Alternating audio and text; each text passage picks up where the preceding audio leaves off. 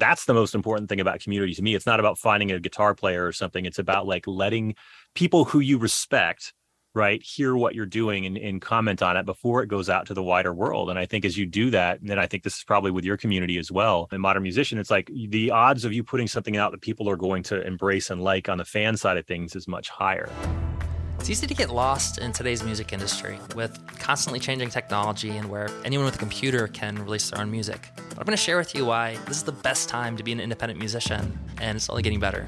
If you have high quality music, but you just don't know the best way to promote yourself so that you can reach the right people and generate a sustainable income with your music, we're going to show you the best strategies that we're using right now to reach millions of new listeners every month without spending 10 hours a day on social media. We're creating a revolution in today's music industry, and this is your invitation to join me. I'm your host, Michael Walker. All right, excited to be here today with Daniel Rowland. So, Daniel is an LA based audio engineer and producer, educator, visual artist, and tech executive. He's currently the head of strategy and partnerships at LANDR Audio, which is an online distribution, mastering, collaboration platform, which has grown to nearly 5 million artists, which is amazing. And I mean, if you're a musician, then it's likely you've probably heard of LANDR at some point. If you haven't, you should totally go check it out because it's such a cool tool to help you to improve the quality of your songs. And something I'm personally really excited to kind of geek out and connect with Daniel and hear some of his thoughts about technology when it comes to production and creating music and maybe the future with, with AI and, and, and whatnot. So super cool. Daniel has been a part of numerous international tours. He's produced music for an Oscar winning Pixar film, He's mastered and helped mix many, many different albums, including multi platinum, Grammy nominated albums, work with projects like Nine Inch Nails, Seal, uh, Flo Rida, Gwen Stefani, uh, The Sandbox, along with dozens of Disney properties such as Star Wars and Marvel. We were actually just talking a little bit back, backstage about how we live in Orlando, Florida, about five minutes away from Disney World because my wife is a huge Disney fan. He's like, "Oh yeah, I know Disney. I've yeah, I've done a few things with them." So, Daniel, thank you so much for taking the time to to be here today. Man, thank you for having me, Mike. Yeah.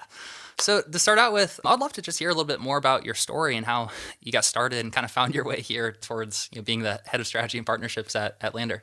Yeah, mine is everyone has their own kind of, you know, circuitous path to, to, to getting where they are. And mine's certainly no different. You know, I, I started the, ma- majority of my life was as a musician, right? So I wasn't really in music technology. I was a, a player, a guitar player, singer, you know, com- to lesser degree, a composer and then uh, you know just got kind of this is in charleston south carolina and i i figured okay you know i'd kind of gotten done as much as i could in, in that space and i was like okay i need to figure something else out you know i was playing like five shows a week drinking way too much and i was like okay what's the next what do you do now so i ended up going to college for music technology like fairly late in life in my late 20s and I went and got a bachelor's and a master's degree in recording and music tech. And that's kind of what pivoted me from being a musician into the technology and like music production side of the business and uh, yeah from there just started working on a lot of professional projects. I mean my my career is basically has three pillars one of which is the creative side mixing you know app mixing and mastering that kind of stuff some composition some production.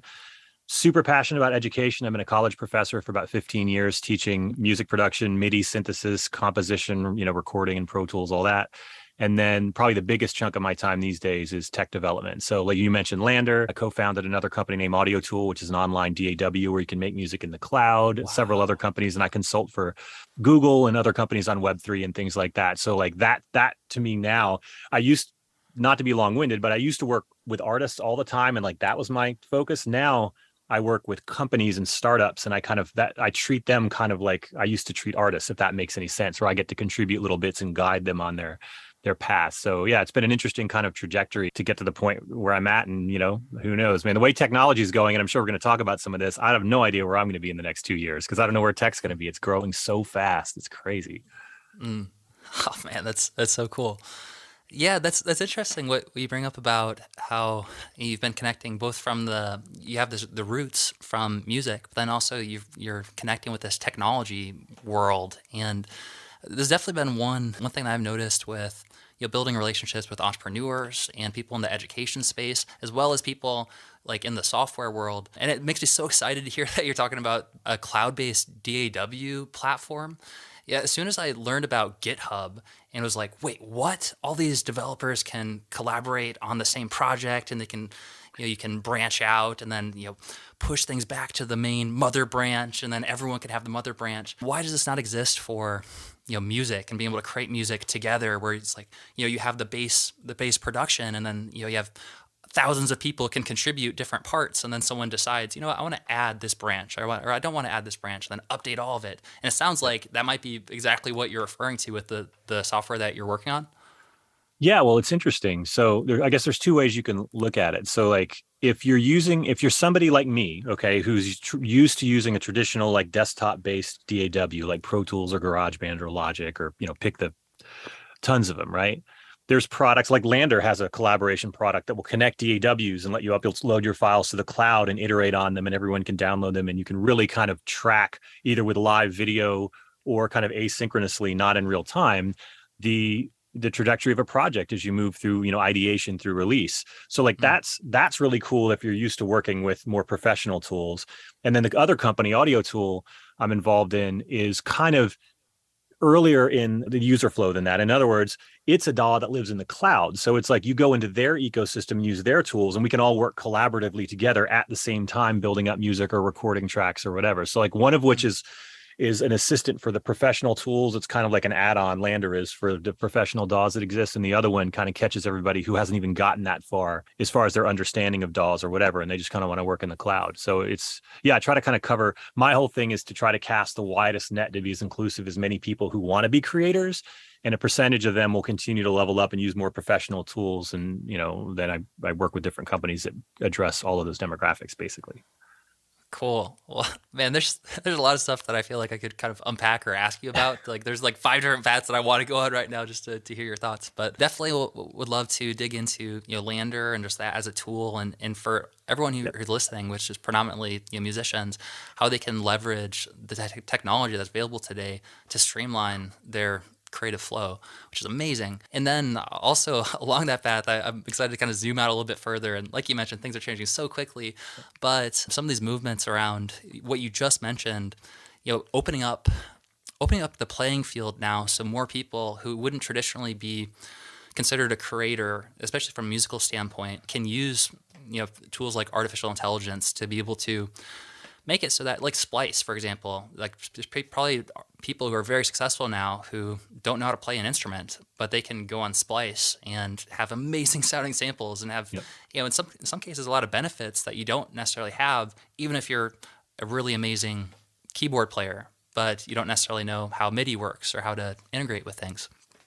Yeah, um, a hundred percent. Just a just a comment on that, man. I mean, like what that's what I mean, you're a producer in that case, right? What there's a lot of producers I know who aren't either aren't musicians at all or aren't great musicians, right? I, I probably consider myself one, and you know, it's more about curation and relationships, right? And picking the right people to do the right things and assembling the right team. And if that's very similar to what something like Splice or LANDR samples or Loopmasters or anything else is, where you're going in and kind of, you know, cur- I say this all the time that we've gotten to a point where curation is creation, right? So mm. your taste is eh, you know a creative outlet even if you're not the one actually doing the creation. We've looked at djs for oft, for a long time as that right? What they're doing is oftentimes curating other people's music and understanding how to present it and when to present it to an audience. And with all these ai tools and samples and loops and the, the widespread availability of that yeah your ability to pick things that you like even if you didn't create them is, is just as valid as, as somebody like me who may play it on guitar or drums or something i think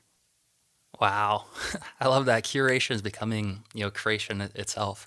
Like, it seems like we're kind of tapping into what is creation at its root, or what is like the creative impulse. You know, and for all of us as, as yeah. musicians and just as human beings, right? Like we've experienced like creative flow or creative energy, and, and a lot of times people will kind of speak to how it's almost like they're channeling like like it's coming through them and it's almost like an out of body experience. And it seems like a lot of the most talented performers even will it's like they don't have to think about where their fingers are going to play the piano. It just happens and it kind of is channeled through them. And so it sounds like what you're saying is that as time is moving forward, these tools are getting better and better and better at being able to interpret what's the actual meaning, the intention behind the creative thought, and being able to kind of take that creative thought, even if you don't have the the path, the neural pathways built to your, to your fingers right. to be able to play it, to be able to interpret that creative impulse and be able to turn it into an actual, an actual tangible you know, thing to communicate. Boy, and it's yeah, that's you actually said that really well. And by the way, and when I say what I just said about the curation is, you know, creation, all that kind of stuff, that's not to to discount virtuosity, right? Or, or the craft of learning how to play an instrument or compose a song. Like that, that is mm-hmm. still like the the height of creativity, at least to me personally. Mm-hmm. But a lot of these tools are designed to kind of meet people where they are, understanding that not everybody has access to a piano or a guitar or whatever, right? And just kind of get people in the door to realize, you know, everyone's adopted being a photographer and being a videographer through social media and all this stuff. Like, where is the funnel for music creators that, that might have not thought of is music as an outlet beyond just being a fan right? So a lot of those tools really are the onboarding ramp for that and those people may go on to be virtuoso cello players and, and piano players and you know songwriters and all that kind of stuff. So but what what you said i thought was very interesting is the idea that these tools are really lowering the barrier. So just like even if you don't have the the language to convey what you want or you don't have the skills right the neural pathways to perform it yourself they kind of meet you where you are and however you can describe it you can make things appear. I mean just to go on a quick little tangent i think most people are probably familiar with and if you're not you should check it out things like you know DALL-E 2 in Midjourney right? The text text to image and now becoming text to video creation right? Where you can literally just type in something you want to exist and you will see an artistic rendering of that or video of that and how that's now coming online in the music world where you can describe what you want and it won't just go out there and find some loops or samples that might you could maybe assemble it will actually generate that music for you. And that's where we're we are now and where we're going to continue to go in the next you know three four five years where that stuff will be productized and accessible to everybody. So it's really going to be a brave new world on the creator side of things. Wow. Yeah. this conversation is so so exciting to me. I love this stuff. Have you heard of neuralink? Yeah i have yeah, so I mean that's a pretty crazy, pretty crazy technology, especially when we're talking about this stuff right here. Is is sort of interpreting yep. this neural, like the intentions or the thoughts, essentially, to be able to create something. Seems like what you're talking about right now could kind of provide a bridge, so that if there was some sort of implant like Neuralink, this brain interface that could we could translate those electrical signals into pure music, literally just by you know, sitting and using your thoughts to to create it. Well, it's funny. There's a device that I picked up, God, maybe two years ago, and I'm trying to remember the name of the company. No, it's drive me crazy. Anyway, it it you you it's a band you put around your head, and there's a bunch of electrodes that basically touch the back of your head, and you it wirelessly connects to your computer, and you can sit and look at the computer and play very basic video games and things with your thoughts, right? So if you envision certain things, you can make them happen.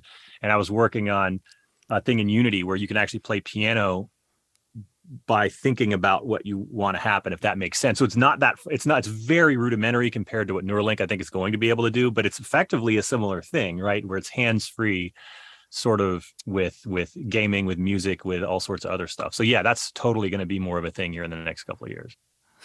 Wow so awesome. Nerdy stuff. Hopefully everyone's not tuning out. But yeah. yeah. It's, I, it's hopefully, I mean, if, if they're still listening to this podcast, and they're probably used to me geeking out and being weird. So okay, I think, there you go. We're, I think we're all good. So cool.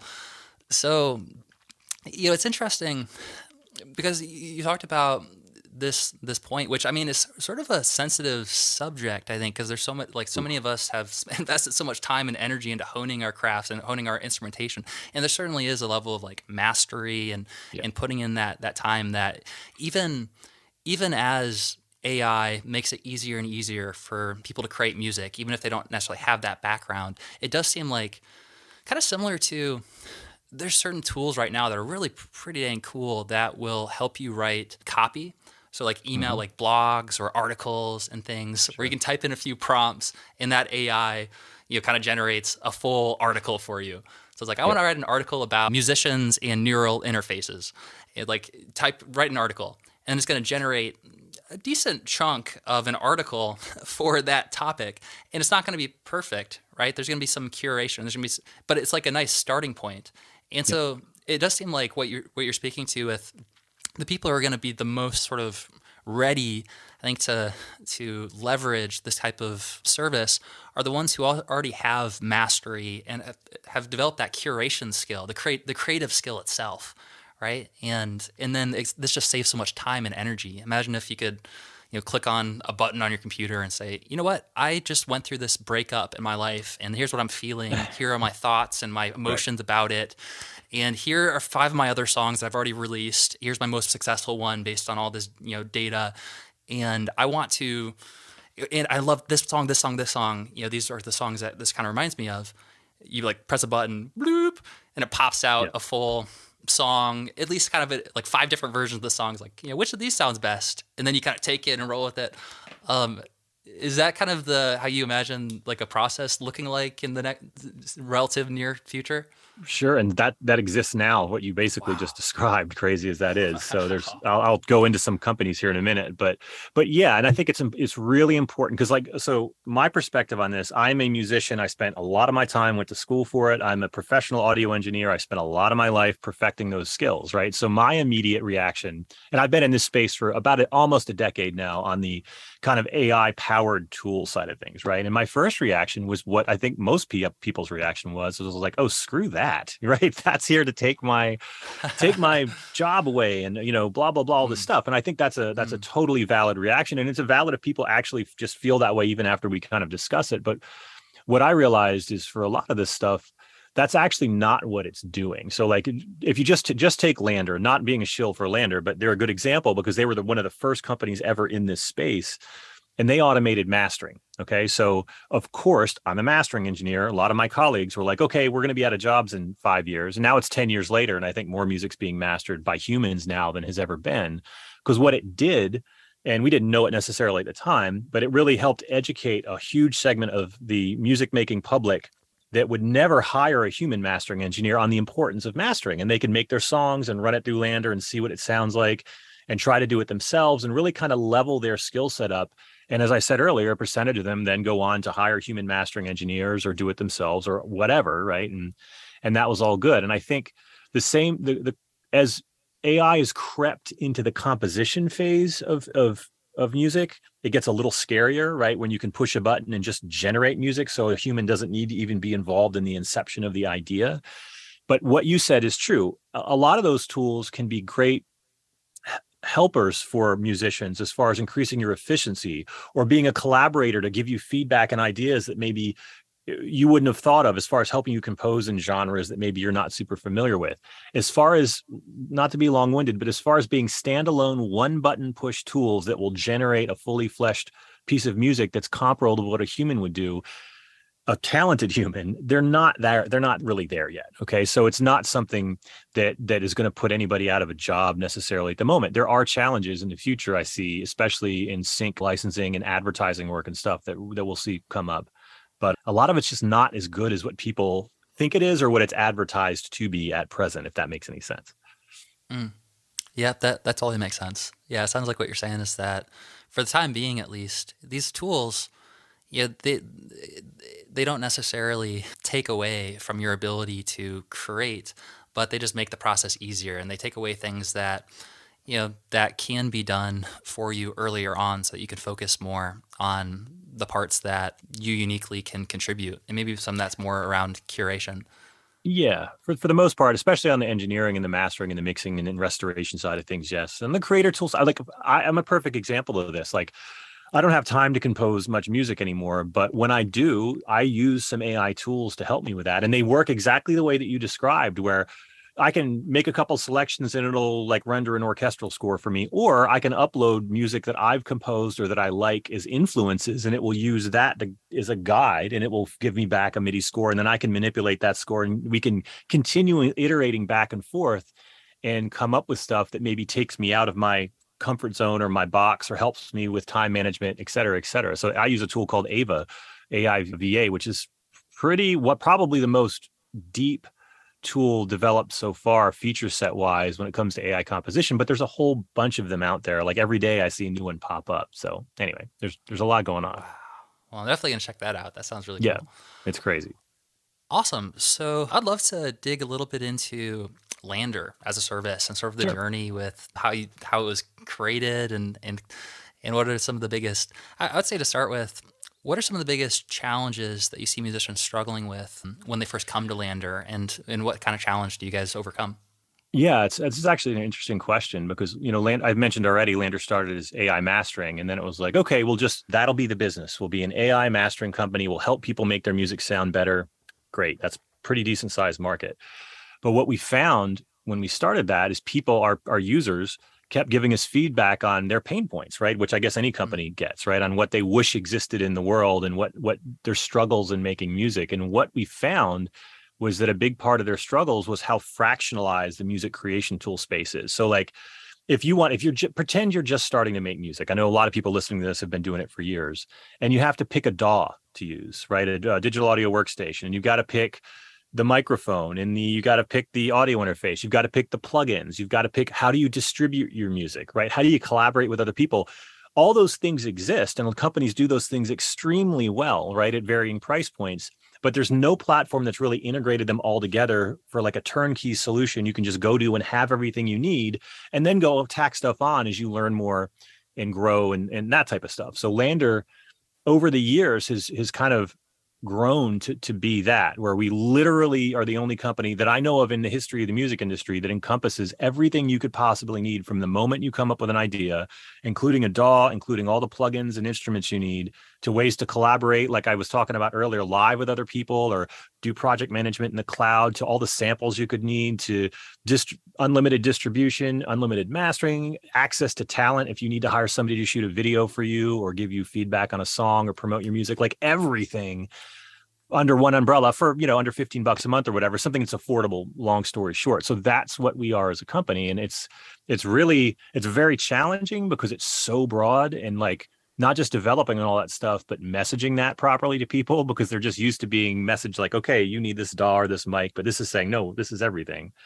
Um yeah it's been it's been cool and we've been very lucky especially in the past year to bring on you know many of the major companies in the music industry as partners who have who've like looked at what we're doing and saying, "Oh, damn, we should be we should help them do that because it's just going to help more people make music." So whether it's you know the Focusrites of the world or like Avid or Ableton or Arturia or any of these companies, Spitfire, it's been cool. So they've helped contribute things that we can offer our users uh, either knowledge wise, education wise, or product wise to kind of level out and even out the platform. So anyway, that's that's basically what LANDR is.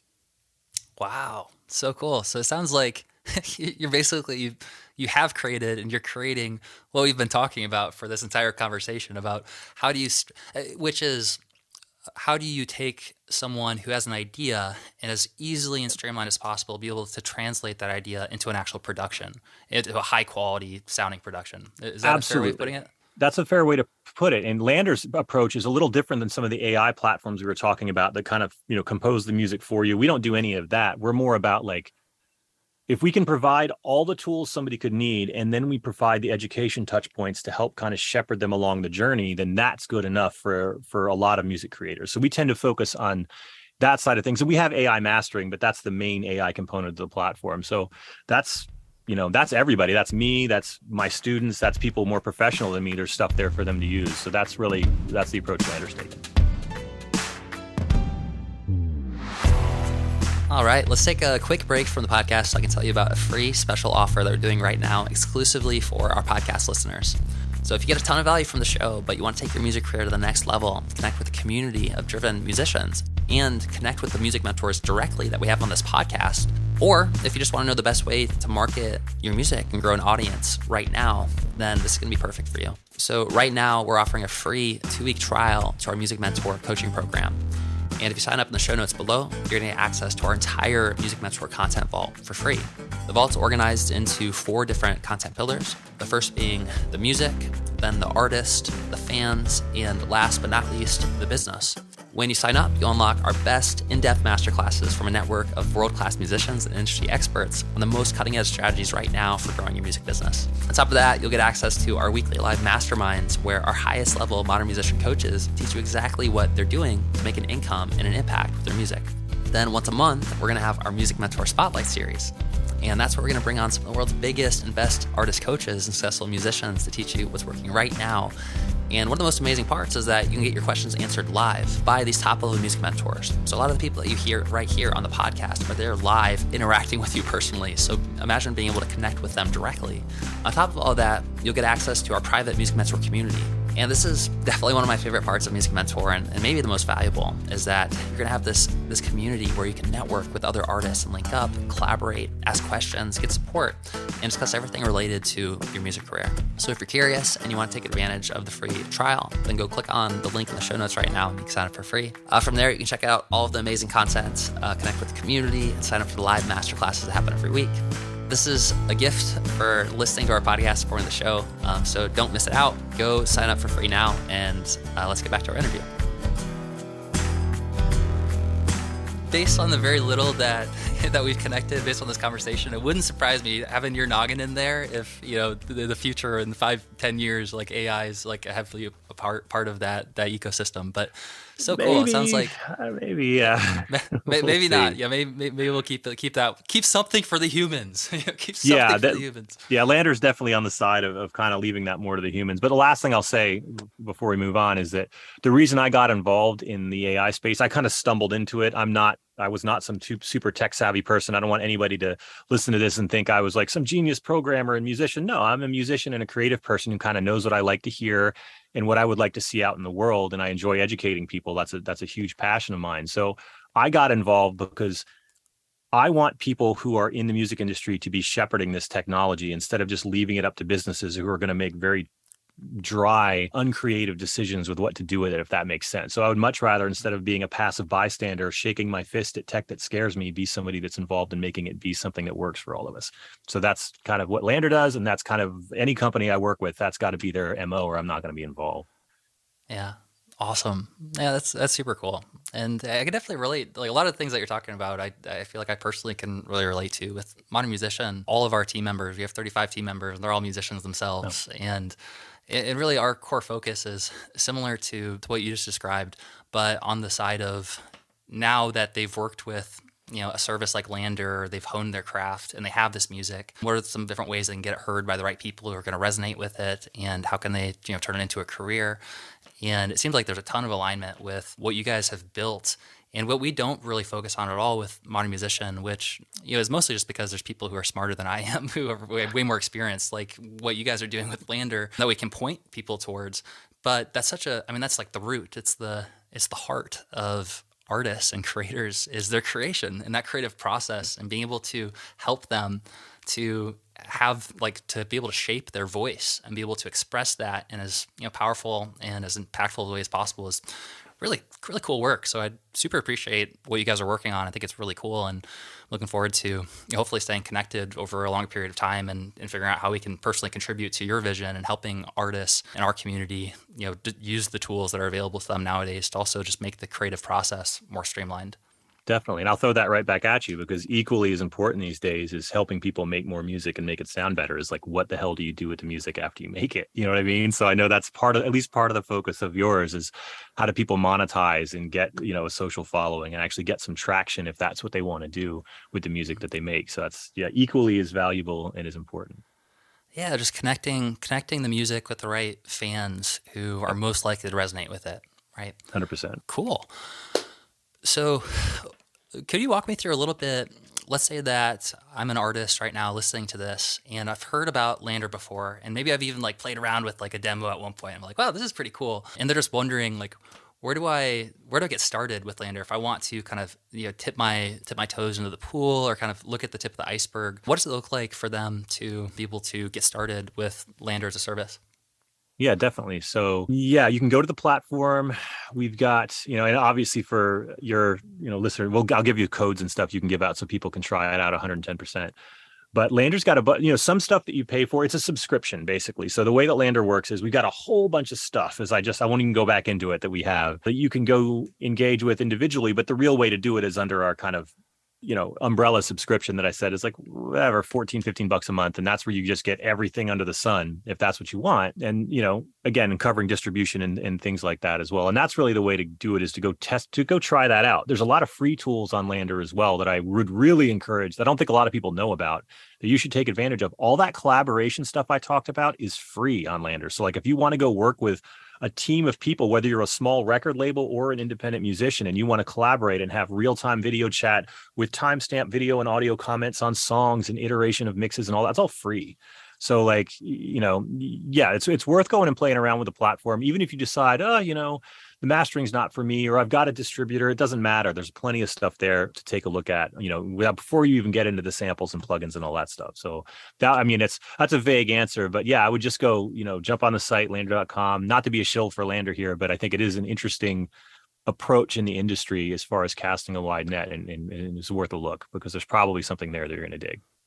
Hundred percent. Yeah, and so if if I remember correctly, I mean, like the LANDR, the way you described it, it started out as a mastering service that is, I mean, an incredible mastering service as well. Like, you know, for you as a, a lot of you that are listening to this right now probably have used LANDR at some point or know of it because it's such a cool tool to be able to make your music, your demos, your your songs sound you know significantly better just with a few seconds of like uploading it to LANDR so that sounds super cool and I would, I would love to talk with you more about some of those new some of the features some of the, the direction that you're moving towards in terms of if i'm understanding it correctly it sounds like you're building more of a holistic community center to LANDR so that it really is a place where you go to network and connect with other creators and be able yep. to you know, workshop these ideas together. So yeah, maybe we could talk a little bit more about that community side and what kind of in, so so you mentioned it was that was out of direct feedback from people saying like this is it's fractured we want to connect it. But maybe you could tell me a little bit more about those community features. Definitely yeah. I mean there's two two types of kind of fractionalization. The one we talked about already was a fractionalization of the tools and services right that you need to make and monetize your music. And the other side is just where do I go to meet either people I want to collaborate with, you know, that's in a in a music ecosystem, right?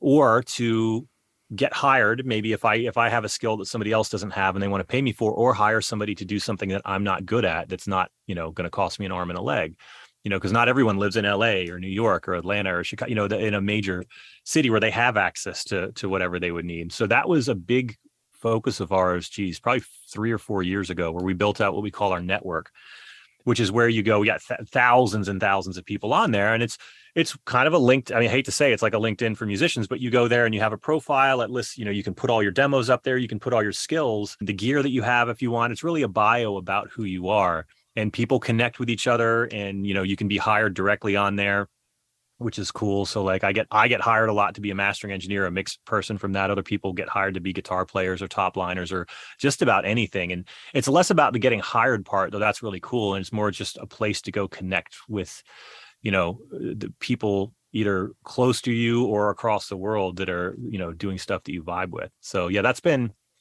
it's we we had to learn that lesson actually it's it's one thing to go build tools that people use but those won't ever really get traction if people can't go share and have a sense of community with the people using those tools if that makes sense right it would be like mm-hmm. if instagram well, i guess it used to be this if instagram was just a bunch of filters for pictures without the social side of it it would have never grown to be what it is right you need to serve the the creative technical tools and you also need to build the community around those tools and that's kind of what we've done again holistically to to try to link all of that together. Hmm. Cool insight. Yeah. So so having the tools is really important because you know if you're trying to cut down a tree and you're using your bare fingers versus having like a chainsaw, you know, like it's having the tool is incredibly important. But just as important is having the community that's going to support you around using those tools. You know, yeah. I've heard a lot of smart quotes around you become like the five people that you spend the most of your time with. But just as, as humans, we're such social creatures, and our environment means so much. Especially in the music industry, the networking is so important. It's kind of like if we're, if we're going with the tree analogy, it's like you know your community is like where you're going to plant your tree, and you want to be intentional with um, the community that you're putting around it. Put fertile soil as opposed to like putting kind of weeds around it that are going to harm the progress of being able to, to blossom. And so that's what you guys are creating, such as this fertile soil, this fertile soil for all of these beautiful tree creators to come. nice. I like it. Grow that together. yeah, and you know the thing, uh, it's funny. I always considered myself to be like, no, I'm a creator. I don't. I create alone, right? I like being in the studio by myself and coming up with stuff, and maybe working with other people. But I tend to be kind of a loner in that regard. And I know there are people who are that way. But the reality is I mean, I I think I I just had anxiety around kind of sharing what I was working on with other people. So trying to build a community where you can get feedback on what you're working on as you iterate and and feeling like you know you can put stuff out there that's not completely done, so you can you know learn to get better and get people's opinions on it. That's the most important thing about community to me. It's not about finding a guitar player or something. It's about like letting people who you respect right hear what you're doing and, and comment on it before it goes out to the wider world. And i think as you do that and i think this is probably with your community as well in modern musician it's like the odds of you putting something out that people are going to embrace and like on the fan side of things is much higher you know? Mm. that totally makes sense. Yeah. The along that analogy it's like you want it to you want to be sur- surrounded those trees when they're first starting out and they're kind of their new blossoms right? They're kind of fragile and you know you need to keep on nurturing them. And so if you're not careful with where you put that tree then someone might come stomp on it. But if you kind of i like this analogy it, you're diving in on this and it's working. So yeah you're it's true man. Creative your creativity is fragile you know? Like i don't care how badass you are you still have something in you that you know is going to react negatively if somebody shits all over uh, something you're working on that's a work in progress right? So you do want to surround yourself with people who yeah, or you know, give constructive feedback and are supportive of what you're trying to do. Yeah, and not don't like squish that. your plant. Don't squish my plant. don't don't stuff on the plant. Uh, it kind of reminds me of that Goo Goo Dolls song, Iris. Yeah. I don't want the whole world to see me. I'm not sure if they'll understand. It seems like that's just part of one of our deepest core human Good call. nature is, is to be seen fully and expressed for who we are and this fear of being seen fully and, and being accepted. Yeah. Well, anyways, kind of zoom back from the, the analogy. We could go places with this analogy for a while, but right. maybe we can maybe we can geek out a little bit more about the future of technology and kind of where where you think that things might be headed towards. I mean, already you've illuminated me on a few of the software services that are available right now today that you're using that are super cool that that you know, help to streamline this process of production. Um, where do you personally think that we're moving towards in terms of being able to take that creative process and make it even more seamless? Yeah, geez. So there's a lot of ways to go with this. You know, so a couple of trends, right? Just just broadly. One of which is probably familiar with, but it's really with knocking, blurring the lines between fan and creator, right? And we've already talked about some AI tools that really are starting to do that, right? Where you can really start to create even if you don't have necessarily a lot of knowledge. And creating doesn't mean you know doing a symphony or something like that right? It means participate. And you know at the same time we see the whole web 3 thing kind of on the horizon even though it's in a bit of a down cycle right now where you're really empowering fans to and, and creators to kind of gain sovereignty over their content and really be able to engage with fandom in a new way. And those things i do think there's going to be a convergence of those two things where you're really going to start to see more not just fan ownership in in the music they like but participation in the creative process and you know the, artists and fans can kind of win together that sort of thing and that's kind of a utopian concept but i do think we're going to start to see some success around that where you have these ai tools empowering fans and you have kind of on the monetization side of things uh, web 3 and uh, enabling a different relationship between artist and fan hmm. um, yeah and the other side of things is just you know i'm seeing a lot going on with the gamification of creation and now this is interesting. So if you look at like roblox as an example right? Everyone listening to this unless you have kids right? And i my my i just had a daughter she's not old enough to play roblox yet. You probably haven't spent a lot of time in roblox but mo- a lot of kids do right? A, a large chunk of of the world under the age of let's say 13 do that and you're starting to see music making built into that platform with companies like splash as an example which lets kids get on stage and dj or choose loops and build things songs up and things like that join virtual bands even if they don't have a lot of knowledge. And i think we're really going to start to see a lot of opportunity because there's there's an inbuilt community there. You got millions of kids and you have kids creating within those ecosystems.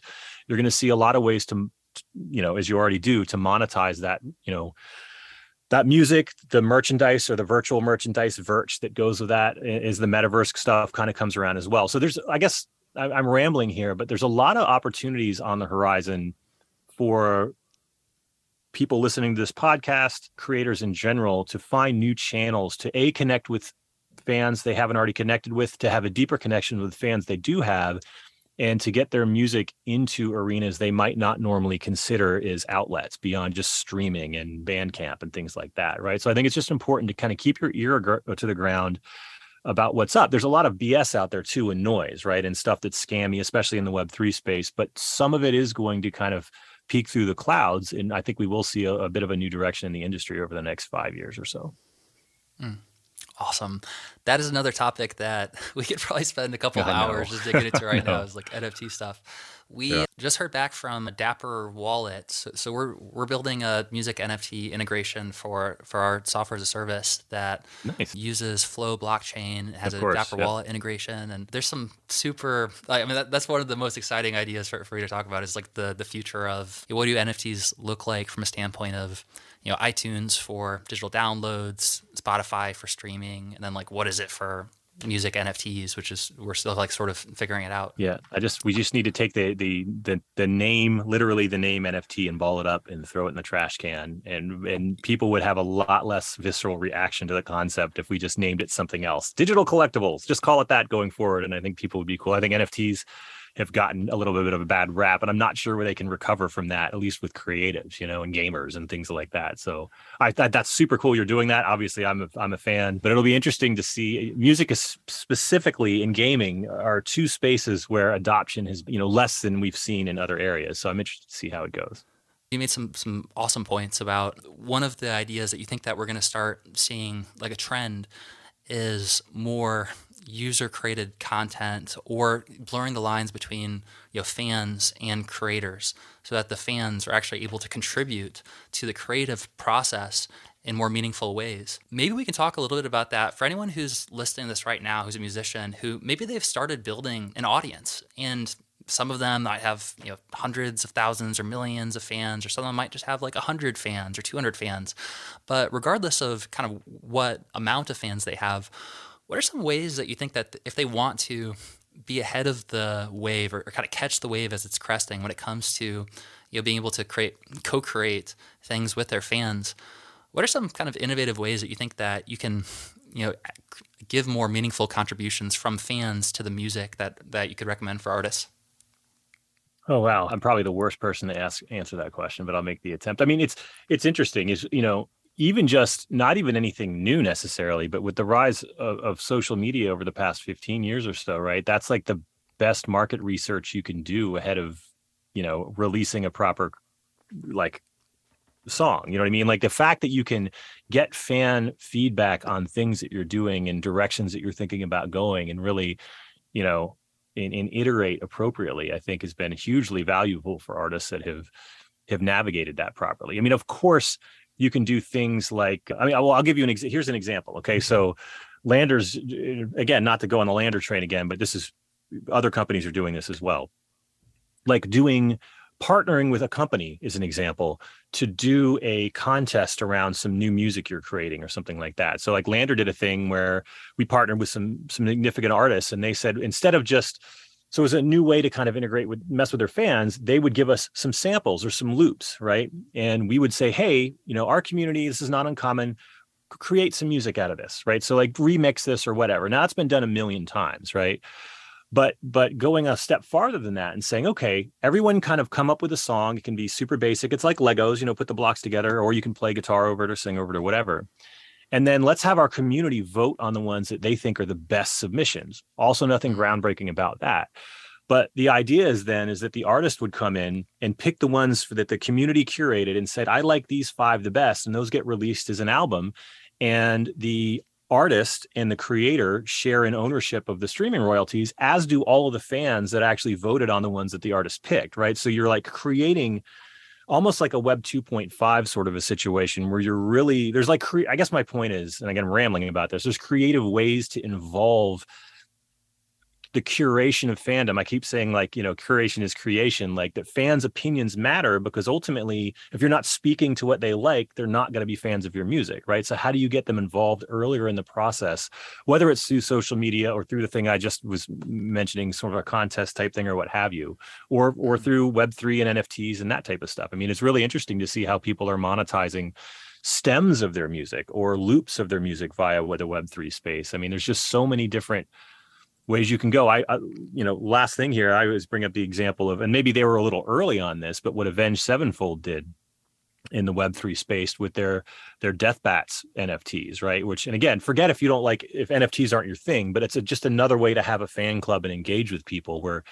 they, you know, anybody who came into their fan club, which was an NFT fan club, got a, a special kind of cartoon rendering of their logo that the fan had the IP rights to do whatever they want with. You can go launch a microbrew with that logo. You could go do whatever you want to do with. It. You can sell T-shirts and make money off that, and not have to share that with the fan. You know, you got access to special tickets and guitar lessons with the band. All these different things, right, that you can kind of do that gamify the fan experience. And that's easy for me to say, right? And but ultimately, there are companies out there that are, you know, you mentioned Dapper, of course, Revelator, Telly. Beat Club, these companies that are building on top of this idea of engaging with fandom in sort of a new way, right? So it it's not necessarily all like cut and dried right now. And as we know, even when the Web3 space, it's not the easiest easiest onboard in the world. But to me, that presents an opportunity. Like once it's easy and everybody can do it, then everybody's going to do it. Now's the time to kind of dig your heels in and learn a little bit about, you know, again, it could be Web3, it could be something else, and try to kind of separate yourself from everybody else. So that was a mm. big ass answer to your question, I realized, but you, we're in a keep big saying time. that, but like everything that's coming out of your mouth is pure gold. So I'm I'm here for God. it. I'm um, trying. cool. That's su- super cool. So so it sounds like you know part of this movement really revolves around ownership and sort of like having a shared identity i think which music has always been about that right about about having it is how it expresses yourself and when you write songs that someone loves yeah, it's about you, but really it's about them and how they're identifying and connecting and using that song to express themselves. And you know, what better way to you know to to create that level of relationship than giving them true ownership or giving them a way to literally identify and say like, you know, this is a part of this part of who I am. Yeah. Um, and whether it's through NFTs or yeah. Yeah. Sorry, go ahead. I just... And I was just going to say the, the, one of the practices that you just shared. I, I, mean, I've heard of it before, but that was definitely a like a, oh yeah, like that's an amazing idea. Doing a remix contest where you have fans actually create music on top of your songs. They can remix things. You can choose the winner. I think that that idea alone is like a easily a ten thousand dollar idea for the right the right artist. That's kind of earlier earlier on as an audience. That, that's a great practice. But then just in general, you know, using that what you talked about building the relationship with your fans and understanding them and getting feedback from them there is sort of this co-creative process that seems like happens just through conversations. Like when we have conversations with people we're coming together to be able to create something like in that conversation. So definitely on the same page with what what you're saying with like you know building that those fan relationships.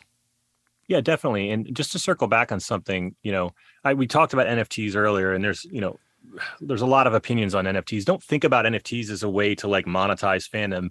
People like to buy T-shirts, right? People like to own CDs and tapes and records and autograph signatures from members of bands because they feel more connected to that artist. Owning a piece of a song, as an example, is the same thing. It's not. Don't look at it so much. I think as an investment, or don't even try to approach it like an investment. Somebody's going to make a million dollars on. It's just another way for somebody to feel connected with shit they love. You know and you know yeah and the the challenges thing you know uh, there was an artist i was chatting with not that long ago and i love their approach where they're to get fans to feel invested in the music you know doing polls about they'll put up a couple different guitar solos and let fans help curate and choose which one makes the song as an example you know what i mean like that mm. sounds silly but man that's like if i was 15 and i got asked which you know Drake verse got was going to be the third verse. I, I would love that. You know what I mean? It's just it's another way to kind of mm-hmm. make me feel like there's not this distance between artist and fan. And we've seen that distance shrink and shrink and shrink over the years. And you can say, oh, well, that also has taken some of the mystery out of music.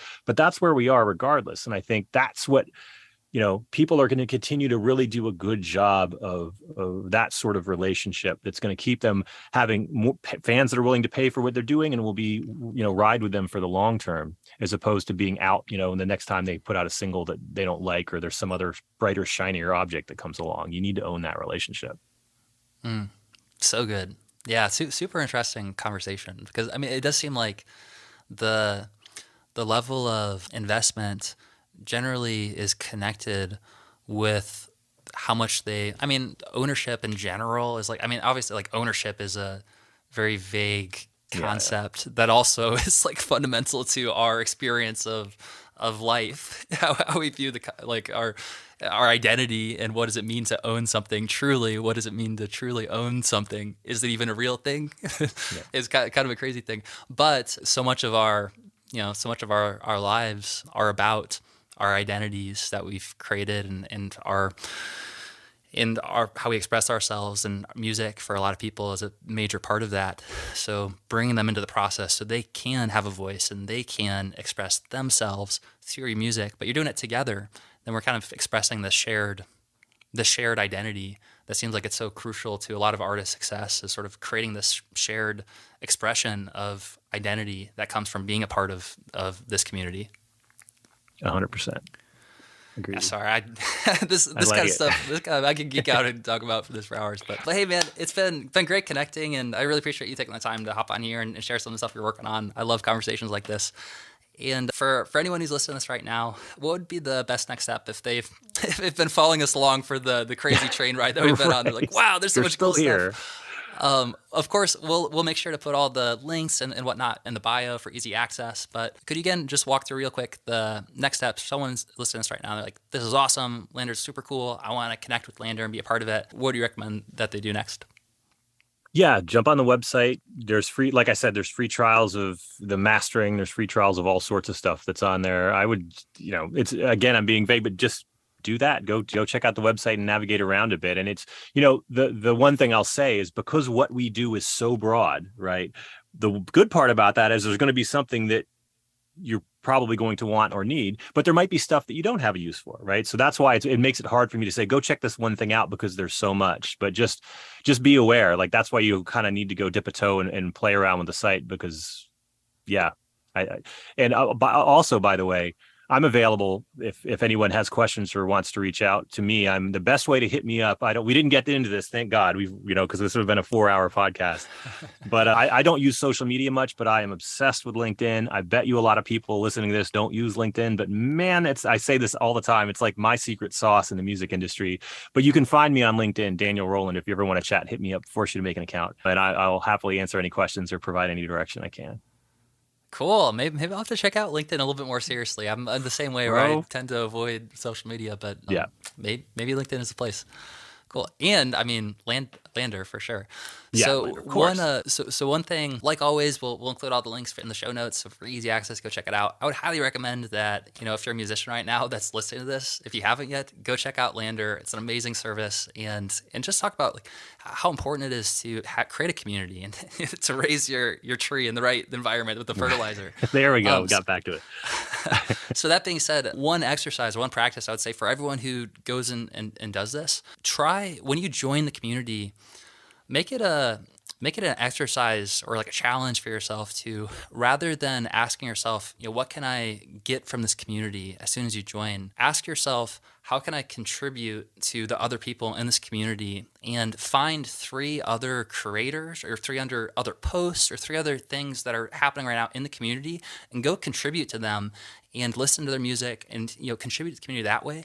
And I bet you're going to get 10 times more value by joining their platform and contributing to that community than you would have received if you came in and we're just thinking, you know, what's in it for me? How can I how can I do this? So that's just one small exercise I would recommend is go to LANDR, join the community, check it out, make a post in there, and connect with the community and, and contribute to at least three other creators before making an ask.